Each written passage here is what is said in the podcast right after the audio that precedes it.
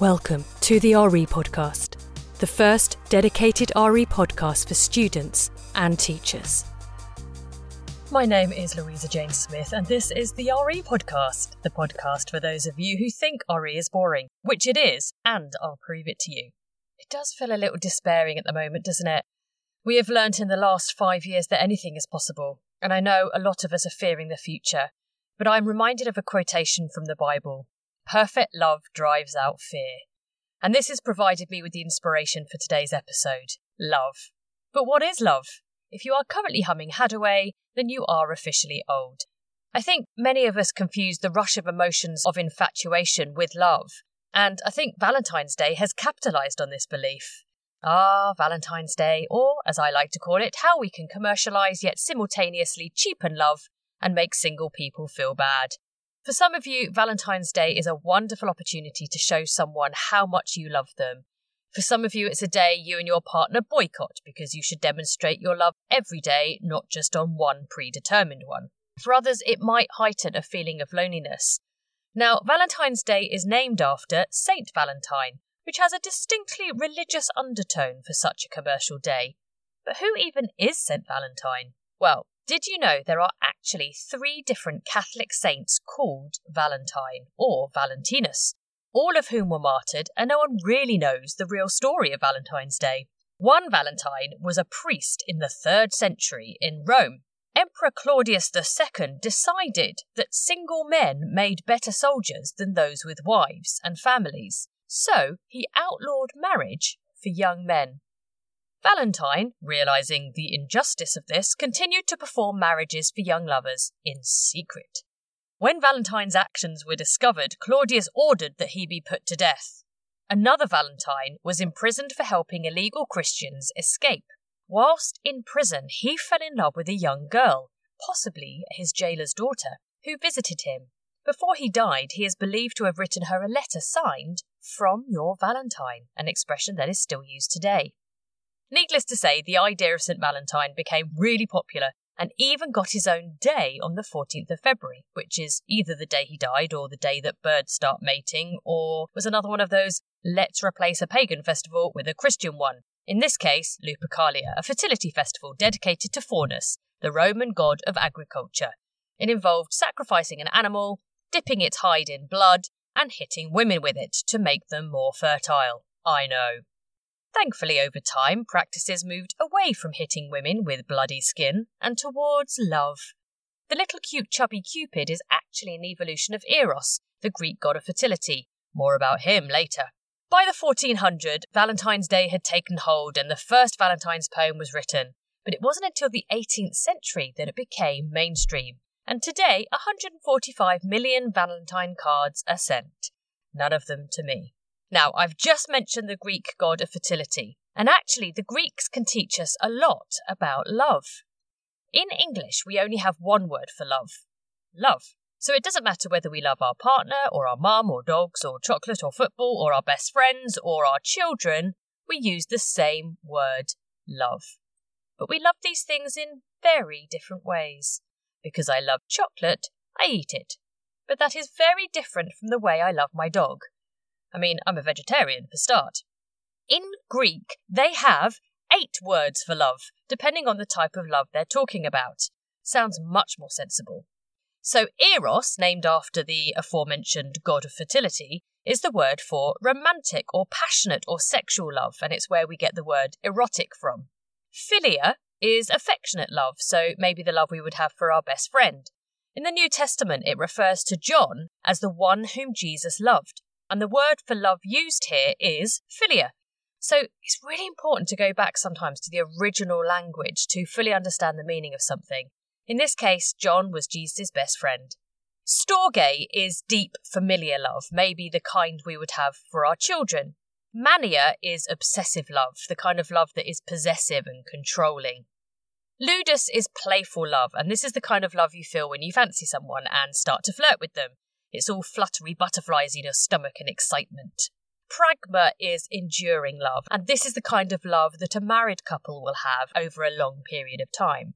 It is not based on emotion, but commitment. Philautia is self love. While this can turn into narcissism, the Greeks believed you couldn't love anyone else until you truly loved yourself. And this is reflected throughout the New Testament, like the Golden Rule treat others the way you would want to be treated, and love others as you love yourself. Finally, is agape, this selfless, universal love. This is the love that God has for humans, and He calls us to have for all other humans. It is the love that is most often talked about in the Bible. If we consider the Good Samaritan, this is a perfect example of agape love, someone who put a stranger's need in front of themselves. And so this is where we get that phrase, love your neighbour, from, and I'll talk a little bit about that later. As I get older, I'm thinking that love isn't an emotion, it's an action, or a series of actions. Words are easy to say, but actions are what really show people you love them. But this isn't a new discovery. Let's look at what was written in the Bible nearly 2,000 years ago in one of the most famous passages on love, 1 Corinthians 13. If I speak but do not have love, I am only a resounding gong or a clanging cymbal. If I can fathom all mysteries and all knowledge, and if I have a faith that can move mountains, but do not have love, I am nothing. If I give all I possess to the poor and give over my body to hardship that I may boast, but do not have love, I gain nothing. Love is patient. Love is kind. It does not envy. It does not boast. It is not proud. It does not dishonour others. It is not self seeking. It is not easily angered. It keeps no record of wrongs. Love does not delight in evil, but rejoices with the truth. It always protects, always trusts, always hopes, always perseveres. Love never fails. So, what else does the Bible say about love? It says, Greater love has no one than this to lay down one's life for one's friends. This is so obviously agape love. The Bible calls us to love our partners as Christ loved the church, i.e., to give your life up for them. The Quran almost always links love with actions, that you show your love for Allah by obeying His commands, and that you must share your love with others to truly understand what love is. Now, Buddhism has a truly radical approach to love. Buddhism encourages independence through non attachment. Non attachment is the idea that in order to be fulfilled and happy in life, a person cannot be attached to any one thing because this thing will cause suffering. On the surface, this may feel anti love, but actually, is it the most healthy way you can love someone? I have recently watched Oprah's conversation with the actor Will Smith. He was talking about his 27 year marriage to Jada Pinkett Smith. He said that they have decided to love in freedom. They say they are 100% bound together, yet 100% free. In practice, this means they do not rely on each other for their own happiness. Instead, they use their energy to ensure they are individually happy, and then they bring that complete person to the relationship. To love someone completely but not be attached to them, I think is opposed to our Hollywood romantic commercial version of love. But I think so many relationships fail because the other person doesn't make them happy. How can we practice non attachment in our relationships? Will and Jada says that we actually do it all the time. For example, if our best friend doesn't message that day or cancels a meetup, or our children don't come home from university in their holidays, we don't doubt their love for us. We don't rely on them to do things to make us feel loved. For Will and Jada, that is the model they bring to their marriage. There is a long tradition in Sanatan Dharma, Sikhi, and Islam of arranged marriages, and I think they have a bad reputation because they are actually much more successful than love marriages, like 10 times more successful. The divorce rate for love marriages is around 40%. The divorce rate for arranged marriages is 4%. Now, this obviously could be because they exist in cultures where divorce is more frowned upon, or it could be that they've got something right. Now, I am not talking about forced marriages. This is where someone is forced to marry someone their parents have chosen for them, and often at a young age. This is not okay. Arranged marriage is when your parents will choose a variety of suitors for you and you meet each one and get to know them, sometimes chaperoned, and choose the one you like. The benefits of this is 1. Your parents know you really well and know the sort of person you would like. 2. They have been married and know what qualities are required to make a marriage work. A shared love of Radiohead is not enough, as I discovered the hard way. And 3. Marriages are not based on emotions, which fade, but on commitment, which grows.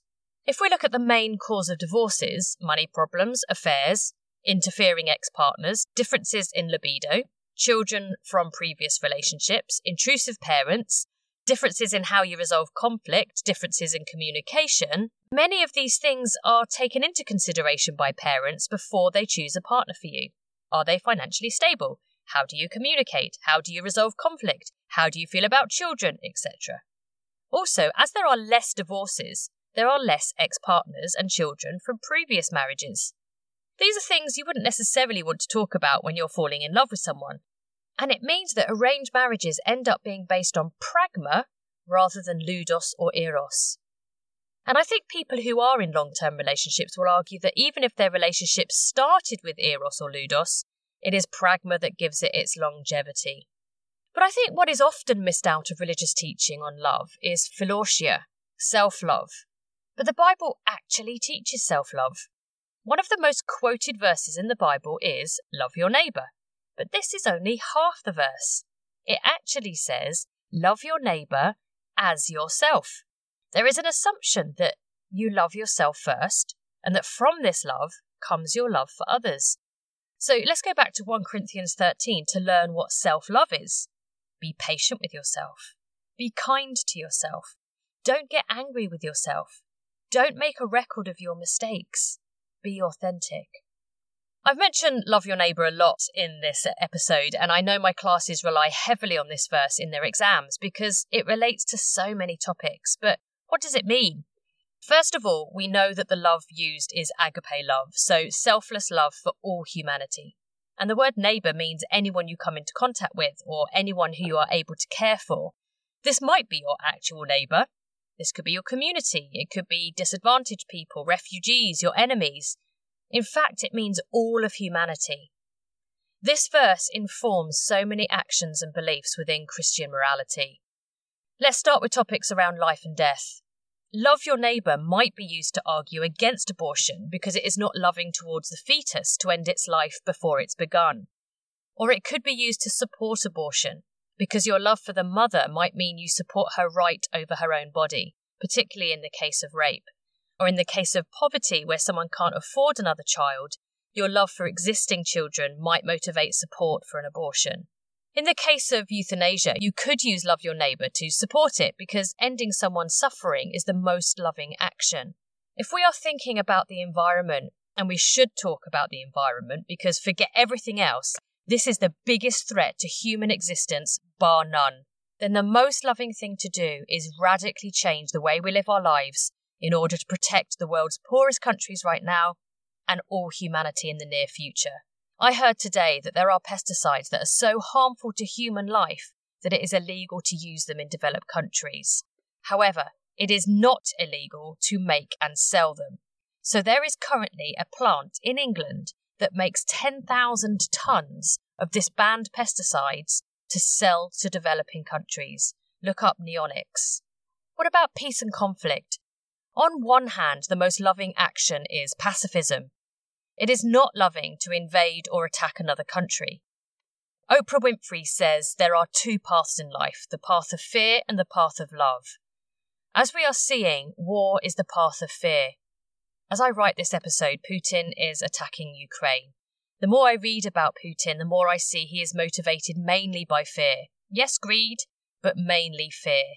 The response from Vladimir Zelensky is one of love. However, what should NATO do as a response?